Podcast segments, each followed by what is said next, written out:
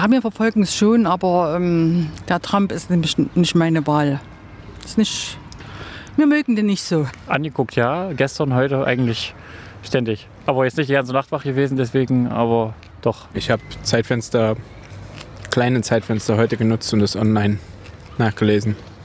In einer dermaßen vernetzten Welt ist natürlich relevant, was auf der anderen Seite von der Welt gerade in so einem großen Maßstab passiert. Wir haben sozusagen nicht an dem Abend das verfolgt, sondern gucken jetzt einfach immer nach den Ergebnissen und verfolgen das auch jetzt gerade noch mit. Mephisto siebenundneunzig Komma sechs, Radio für Kopfhörer. Amerika hat gewählt. Nur wen? Das wissen wir immer noch nicht so richtig. Die Leipzigerinnen und Leipziger, wir haben es gerade gehört, die haben die Wahl auf jeden Fall aufmerksam verfolgt. Scheint also auch hier in der Stadt ein großes Thema zu sein. Trotzdem ist noch vieles im Unklaren. Stand siebzehn Uhr könnten immer noch Joe Biden und Donald Trump in den nächsten vier Jahren Präsident der U S A sein. Wir wollen hier bei Radio für Kopfhörer aber auch gar nicht den Live-Ticker spielen. Uns geht es eher darum, was diese Wahl eigentlich für die Menschen bedeutet. In den U S A und hier bei uns in Leipzig. Und da fangen wir an mit Erika Larsen-Bautze. Die kommt aus Wisconsin, arbeitet jetzt aber hier in Leipzig an der Uni und beim Deutsch-Amerikanischen Institut Sachsen. Und mit ihr will ich jetzt mal kurz reden über diese Wahl von gestern. Hallo, Frau Larsen-Bautze. Ja, hallo. Frau Larsen-Bautze, wie haben Sie gestern und heute die U S-Wahl und die ersten Ergebnisse von Leipzig aus verfolgt? So eine Art Wahlparty war ja mit Sicherheit nicht drin wegen Corona. Nein, äh, ich muss auch ehrlich sagen, ich sitze mit Handy in der Hand und ähm, Rechner an und schaue die ganze Zeit äh, C N N-Livestream und äh, fünf acht ähm, Live-Updates. Also ich kann mich gerade schlecht von meinem Handy trennen, aber mhm. ich glaube, ich bin nicht die Einzige, der es dann so geht. Bevor wir jetzt noch irgendwie ausführlicher über die U S-Wahl reden, Sie leben und arbeiten ja hier in Leipzig, kommen aber aus Wisconsin. Wie ist es denn dazu gekommen? Wie haben Sie Ihren Weg hier nach Leipzig gefunden?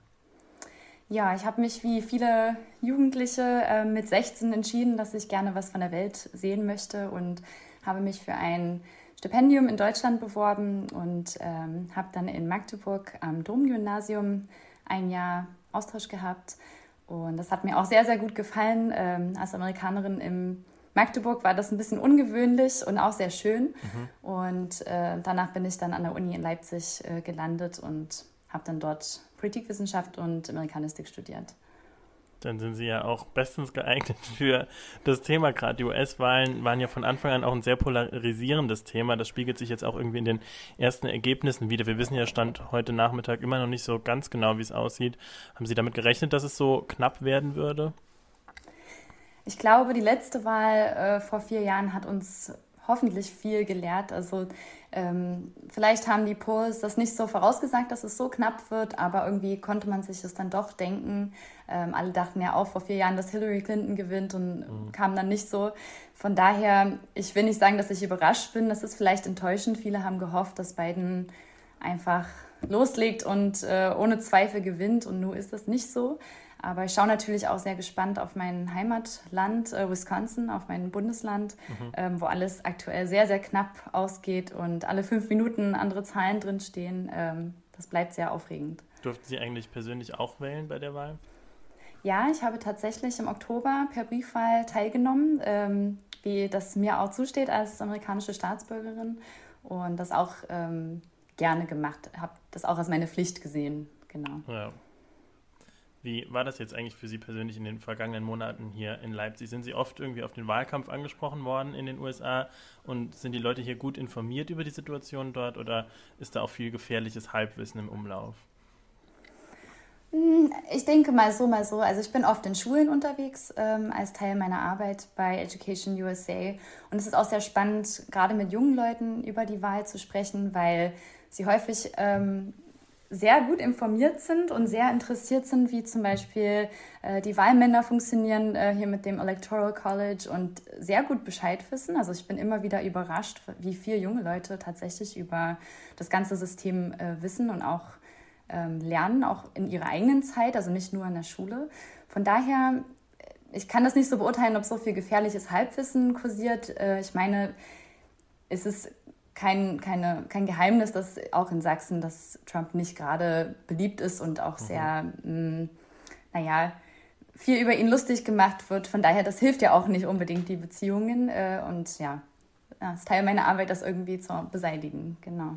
Jetzt haben Sie ja sicher noch Freundinnen und Familie in Wisconsin. Sie haben auch gerade eben gesagt, dass Sie die Wahl dort aufmerksam verfolgen, gerade in Ihrem Bundesstaat. Was haben die Ihnen denn berichtet aus den letzten Monaten des Wahlkampfs? Wie haben die das Ganze empfunden?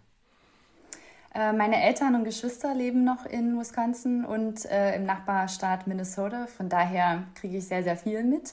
Ähm, ich glaube, alle sind sehr müde, was der Wahlkampf angeht. Ähm, sie werden ja auch bombardiert von Werbung und äh, also man kann nicht mal den Computer anschalten oder YouTube anschalten, ohne ständig irgendwelche äh, Werbungen zum Thema Wahl ähm, zu sehen, zu bekommen, zu hören, zu bekommen im Radio und so weiter. Also alle sind sehr müde und hoffen einfach, dass das jetzt bald ein Ende hat.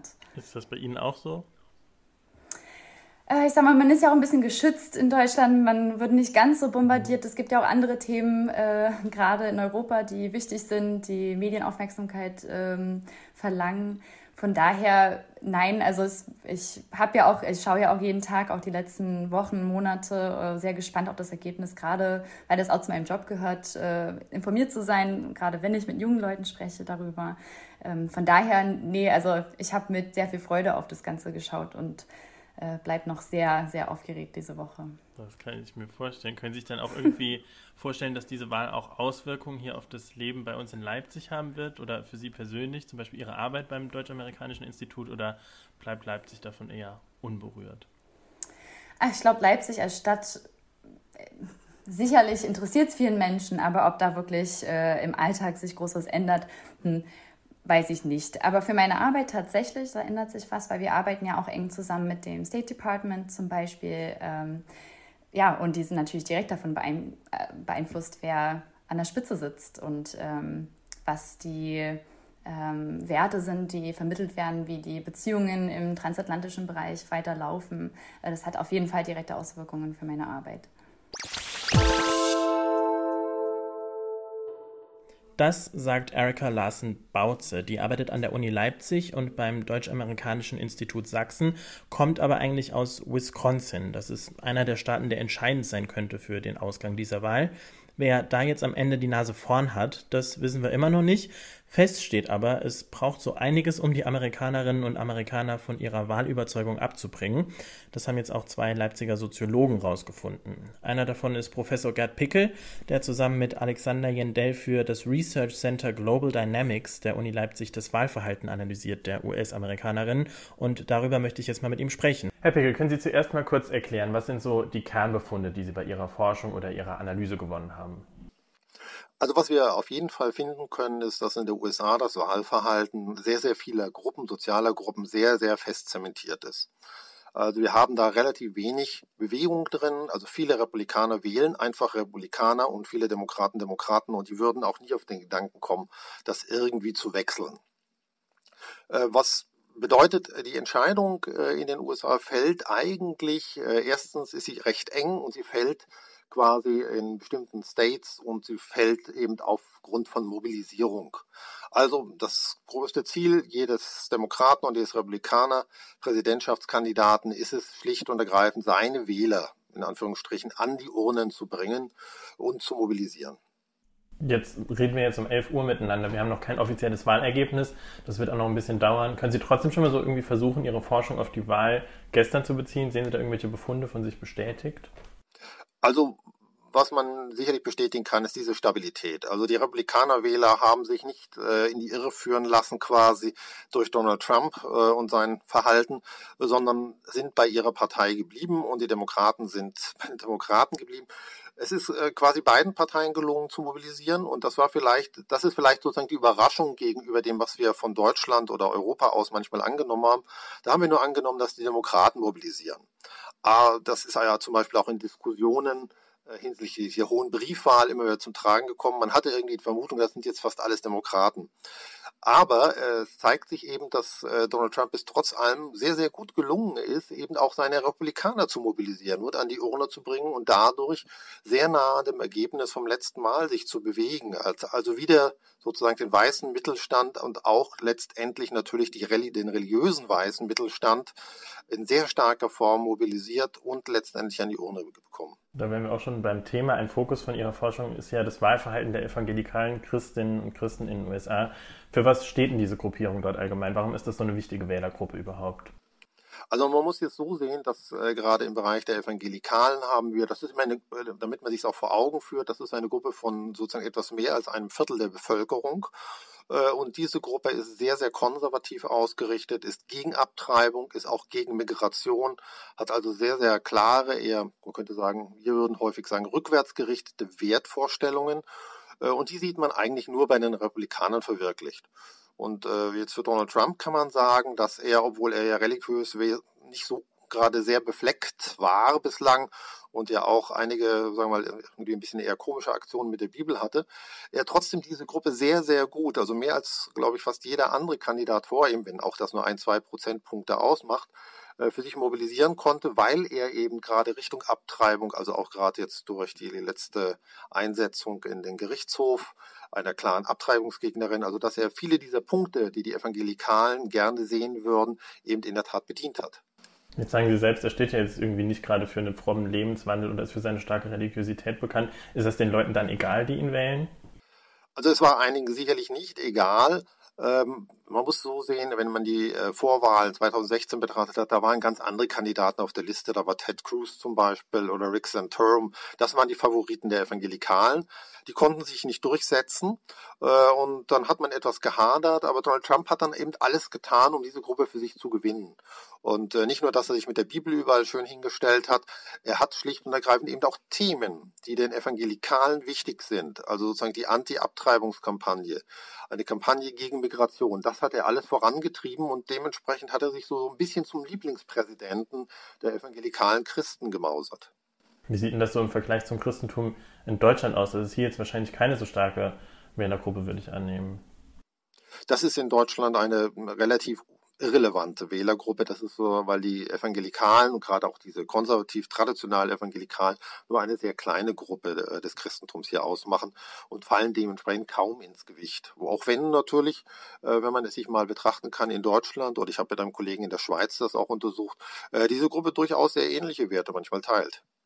Jetzt haben Sie vor kurzem noch in einem anderen Interview beschrieben, wie Ihnen Evangelikale in den U S A gesagt hätten, dass die Demokraten von der Ostküste wortwörtlich der Teufel sind. Heißt es dann, dass Sie auch irgendwie konkret dort in evangelikalen Gemeinden geforscht haben und da irgendwelche Eindrücke vor Ort gewonnen haben? Oder war das mehr irgendwie ein anderer Aufenthalt dort? Das war, das war, glaube, das war eher ein Aufenthalt dort. Also ich habe keine explizite Forschungsarbeit in evangelikalen Gemeinden geleistet. Ich kenne allerdings Kollegen, die das durchaus getan haben und äh, Kolleginnen auch, äh, die sich da sozusagen auf den Weg finden. Und das bestätigte ziemlich genau das, was ich so äh, in loser Beobachtung feststellen konnte.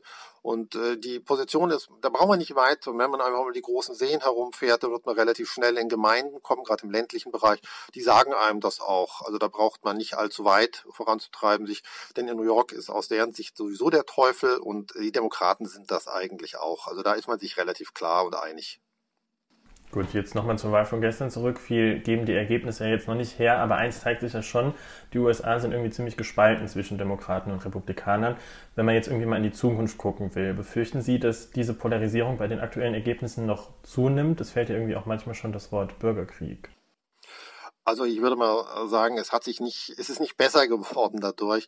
Es hat sich sehr verfestigt. Es hat sich auch schon vor Donald Trump übrigens verfestigt. Aber er hat natürlich durch seine sehr stark auf Polarisierung setzende Art und Weise äh, dieses natürlich nochmal verschärft äh, und letztendlich natürlich auch die Schwelle zur Gewaltbereitschaft teilweise ja sozusagen überbrückt, indem er manche Aussage tätigt, die eben eines Präsidenten der Vereinigten Staaten eigentlich nicht würdig sind. Und äh, das hat sicherlich eher zu einer Verschärfung beigetragen und sozusagen das Risiko von Gewalt sicherlich eher etwas erhöht als gemindert.